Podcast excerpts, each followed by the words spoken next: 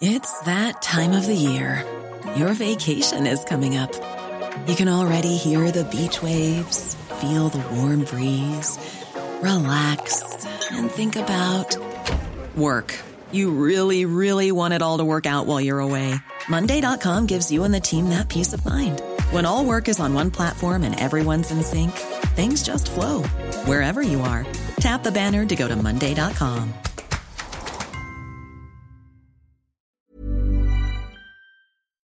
Some days become inflection points. Think of last Thursday when U.S. equities had their worst day since 1987. It was a moment that we won't soon forget, and we'll return to that story on this podcast soon. But today we're going back to 2008, to September 15th, the day that investment bank Lehman Brothers filed for bankruptcy, which sent shockwaves felt in financial centers around the world. It doesn't look much like a bank, but today Downing Street and so we the taxpayers have become the biggest shareholders in these high street names. It's also a huge investment in the country's future. After Lehman collapsed in September 2008, UK banks came under huge pressure. Almost every day there were rumours that a bank was in trouble or struggling. Bank shares fell dramatically. So by sort of mid October, the UK government decided to step in. To bolster confidence in the banking system, the government forced the banks to drastically increase their reserves by buying shares in them using taxpayers' money. And this was the sort of bail, so-called bailout weekend of the 11th and 12th of October. By then, the UK government had given the banks an idea of how much capital they needed to raise. The only buyer of bank shares was going to be the UK taxpayer. And at the end of that weekend, uh, the UK government injected £37 billion into three UK banks. That was HBOS, Lloyds, and also Royal Bank of Scotland. Then there was Barclays. Barclays escaped that. Barclays didn't go into the Treasury, and they basically told the market on the 13th of October that Barclays would not be accepting UK government capital, it would be raising capital itself. This is Behind the Money. I'm Aimee Keane. Barclays would end up raising more than 11 billion pounds of outside investment to help save the bank at the height of the financial crisis. On this episode, the FT's Caroline Binham and Jane Croft on the ensuing investigation and criminal trial into how the bankers raised the funds and whether UK authorities have the ability to prosecute white collar crime at the country's biggest institutions.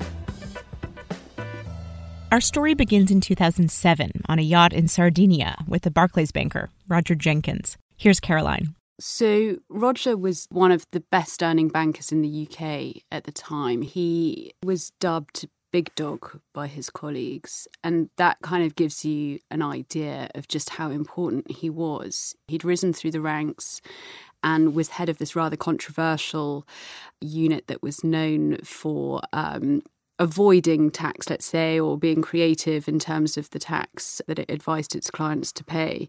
And on this yacht, Roger met Sheikh Hamad bin Jassim bin Jaber Al Thani, the Prime Minister of Qatar at the time. He was quite the kingmaker. If you wanted anything doing in Qatar, you had to speak to Sheikh Hamad. There was a party, a dinner that was hosted by an Italian industrialist and both Roger and Sheikh Hamad both happened to be in Sardinia at the time and were both invited to this particular dinner on the yacht. And it's one of those chance meetings that happens all the time in Sardinia. That's what Sardinia is known for, being a playground of the rich and famous and powerful. But this one happened to be more important than most. Now, Roger Jenkins was the head of Barclays Middle East unit, and he was focused on finding new clients and investors in the region. So his relationship with the Prime Minister of Qatar was most opportune. Sheikh Hamad bin Jassim bin Jaber Al Thani was the chairman of the Gulf states' very powerful sovereign wealth fund.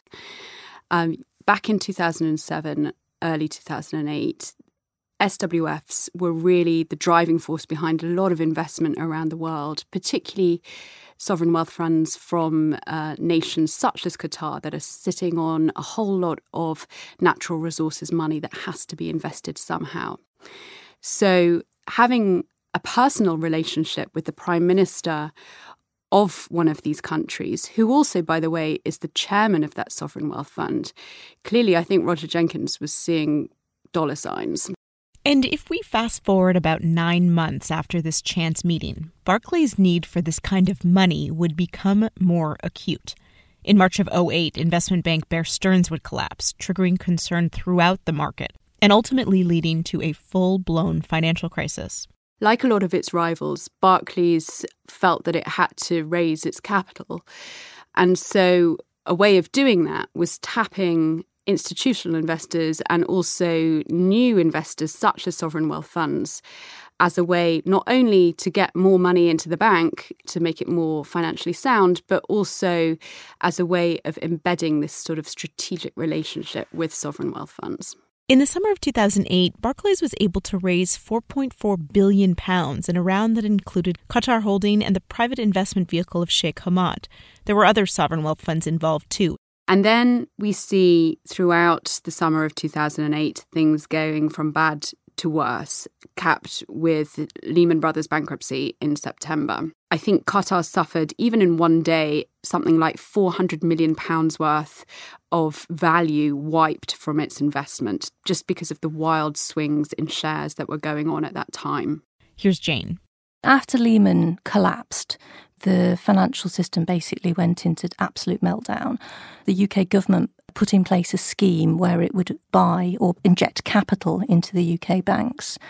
And Royal Bank of Scotland was the worst bank affected. I mean, it ended up becoming 79% publicly owned.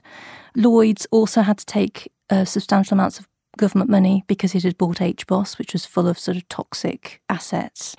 Um, and then there's talk about Barclays. What was going to happen with Barclays? I think there was certainly people saying at the time, oh, Barclays doesn't want to take government money because obviously, you know, if it does take government money, the government's going to crack down on banker bonuses. Bonuses are one thing. But government money also meant that Barclays would likely have been pressured to wind down its investment banking business. And in the wake of the financial crisis, while other banks were struggling to raise capital, Barclays was instead trying to propel itself into the top tier of investment banks. In fact, it bought Lehman Brothers' U.S. operations out of bankruptcy for just this reason. So, a government bailout was not a particularly attractive option for Barclays and its senior executives. There's this moment that's seared into a city folklore of sorts of John Varley, the CEO of Barclays at the time, sitting in his 31st floor office overlooking Canary Wharf he had just got a, a, phone call from the, the regulator, the Financial Services Authority, essentially informing him of what they thought the capital shortfall was that Barclays was facing. And he'd done a, a, quick back of the envelope calculation, and it equated to about £13 billion.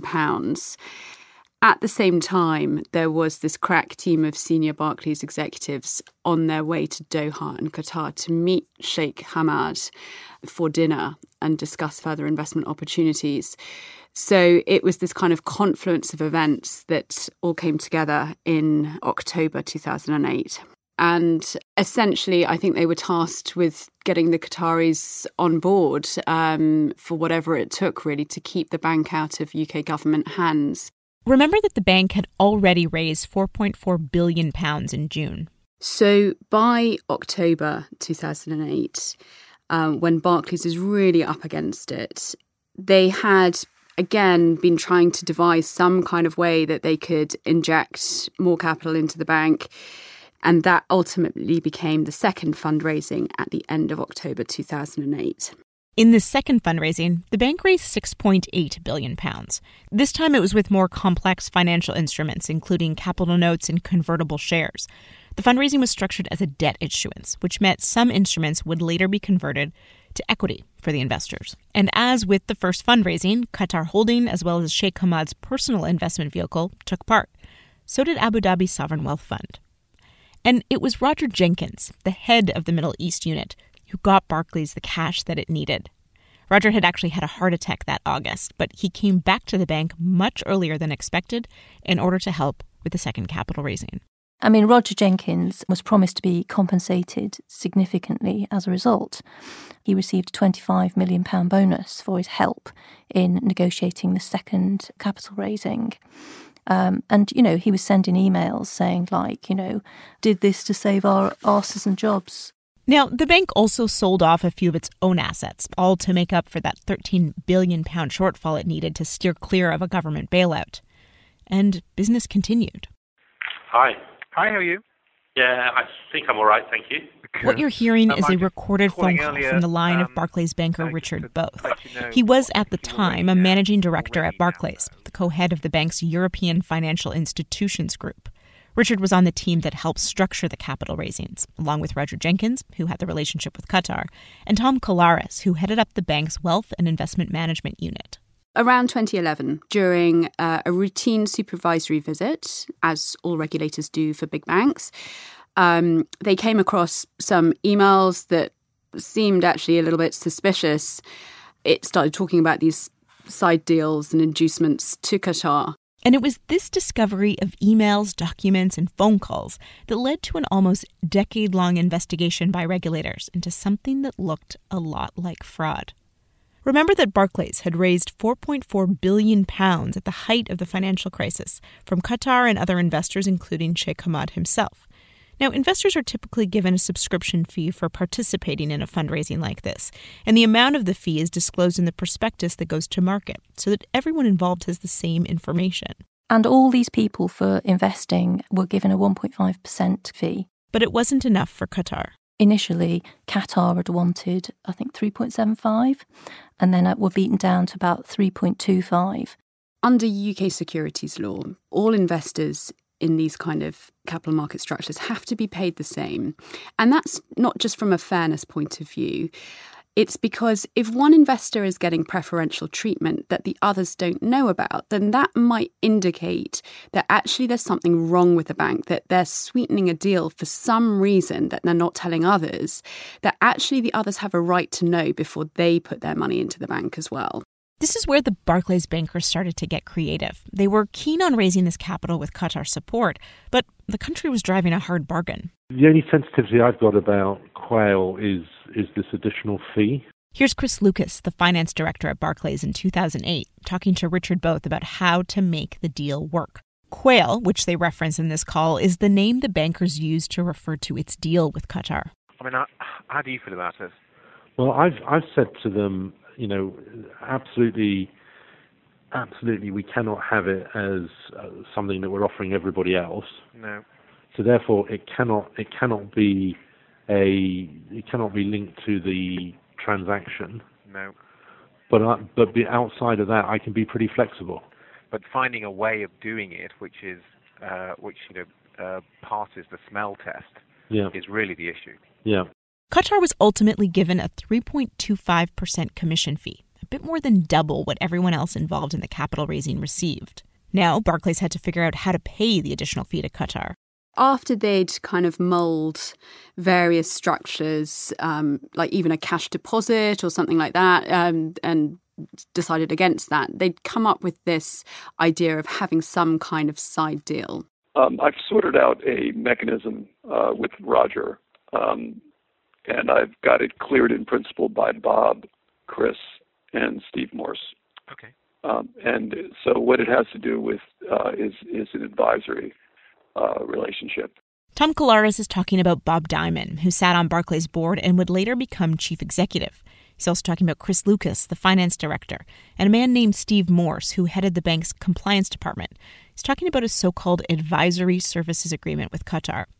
The idea being that for Qatar's additional services of supposedly helping Barclays develop business in the region, the bank would pay Qatar 42 million pounds. In this moment, based on some of the tapes, it seems that um, Kalaris and Roger Jenkins have the support of the senior most figures at the bank. Yeah, I think that's that's fair to say. I mean, Tom Kalaris, in his defence, did say that he actually went to the office of John Varley and told him about the demands that Qatar were putting in terms of the fee, and John Varley was the one who suggested a side agreement. Here's Roger Jenkins and Richard Boath talking about how far up the chain this deal went. You know, right now, the directors are on the line. and then you and I are on the line. I prefer the former. Well, they're on the line, right? Yep. And and uh, I'm very surprised. What? I'm very surprised that John Varley, given his ethics, is doing this. I think it's amazing. I'm not entirely sure that they'll sign off on it, but apparently it went to the board yesterday in a board update. And at this point, is the prospect of sort of uh, legal recourse or even possibly some of these bankers going to jail, did that seem to play in anyone's mind? Oh, yeah, definitely. I mean, there's a conversation which was between the Deputy General Counsel of the bank, Judith Shepherd, and Richard Boath. Um, and, you know, Richard's basically saying, Are we going to have to demonstrate over time they've provided these services? And Judith Shepherd says, Yes, if anyone challenges us. The top and bottom of it is they have to provide valuable services in exchange for that money, and there is no way around that. Are we going to have to demonstrate over time that they have provided these services? Unless anybody challenges us. Like, like, like any of the other investors? any of the other investors, the FSA, the UKLA, the criminal authorities, the fraud unit. I'm already feeling sick. There's no need to use all those words to make me feel sicker. Well, I haven't even finished my list. Judith saying lots of people who would basically be onto them um, if basically these, you know, th- this was a fake agreement, if this was not a genuine agreement. Also, at the same time, Barclays extended this advisory service agreement, the ASA, from June. And it felt that, well, because it's not a new deal, it's just an extension of an existing one, we don't really have to disclose it. But whilst in June the ASA was for £42 million, in October it was extended for far, far, far more, for £280 million. In addition, Barclays also extended a $3 billion loan to the Ministry of Qatar just as the second fundraising was closing in October 2008. If you add up everything that Qatar got through the loan, through the ASAs, it gets you to about 2.4 billion pounds. Now that equates almost exactly to the equity Qatar first put in. To Britain's Serious Fraud Office, this looked a lot like fraud. The SFO alleged that Barclays and those involved in structuring the capital raisings had lied to the market. While they had disclosed the existence of a side agreement to the market during the first deal, they didn't disclose the amount of the fee that was paid. And the extension of the ASA wasn't disclosed to the market during the second fundraising in October. The SFO also alleged that the $3 billion loan the bank had extended to Qatar was illegal financial assistance. It was the most ambitious case the prosecutors had taken on, charging a corporation and bankers with a crime for the actions they took during the financial crisis. But it wasn't going to be simple to basically prove a, a, corporate is guilty of criminal activity, there has to be some sort of directing will and mind controlling the company. That's just how it, it, it's framed in English law prosecutors have to demonstrate the directing mind of a company was involved in alleged criminality to prove a company liable.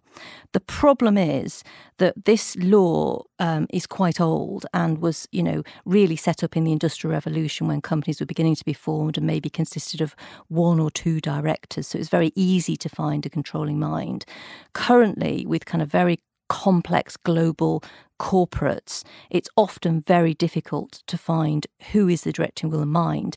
When the SFO brought criminal charges against Barclays, it claimed that John Varley, who had been the chief executive during the crisis, was this directing mind. He knew about the side agreements, and he had signed the director's responsibility letter in the market prospectus. Up until this case, there was no particular legal definition of what a directing mind constituted, but it was kind of assumed that a group CEO, as John Varley was in 2008, would probably pass the hurdle. Lawyers for the bank argued otherwise. The presiding judge, Mr. Justice Jay, agreed with them. Mr. Justice Jay said no, he maintained that Mr. Varley was not the directing mind of Barclays because although he was group CEO, he was answerable to the board and he was subject to the checks and balances that really any big sophisticated company operates.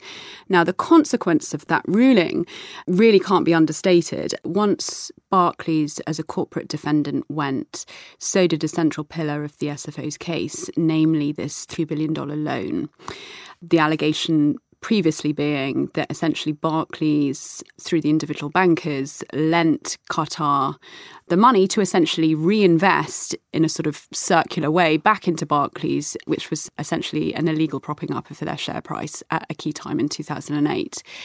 So that pillar disappeared. So, what did this SFO have to do to prepare for a retrial? When the charges against Barclays were scrubbed, the SFO was left with a much smaller case. The trial went forward at Southwark Crown Court of the four individuals, including the chief executive, John Varley. Um, and they were accused of, of, fraud charges relating to the two cash calls. Um, that trial uh, went ahead in January 2019. And when the prosecution closed its case, the jury was dismissed and there was a legal argument. Um, John Varley's lawyers argued that in fact it was Barclays that was making these representations to the market. And so John Varley could not be held accountable for representations to the, the market in Barclays' name.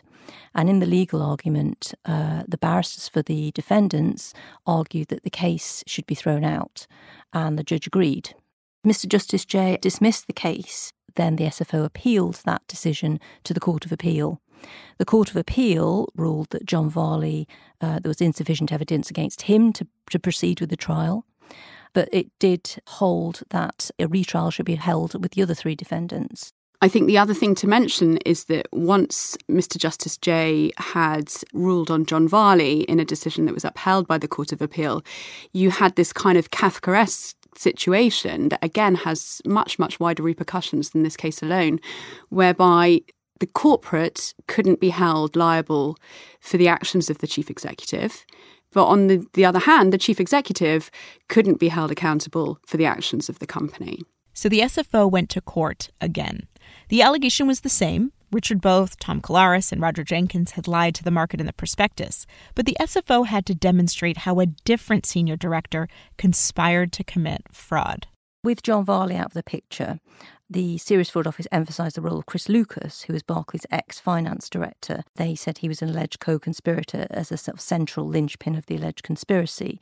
The whole point about the the alleged conspiracy was it was all about representations to the market.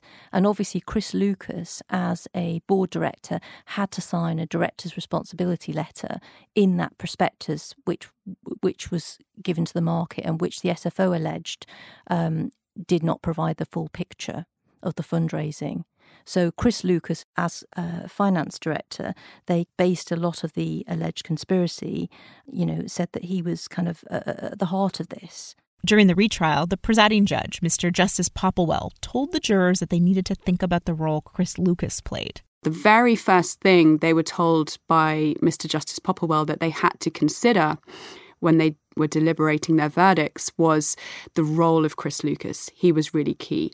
Did Mr. Lucas ever intend that any services to the tune of 42 million pounds initially and 322 million pounds overall were ever going to be provided by Qatar to Barclays. Now, Chris Lucas had been mentioned in the first trial, but he was too ill to stand trial. He was never charged.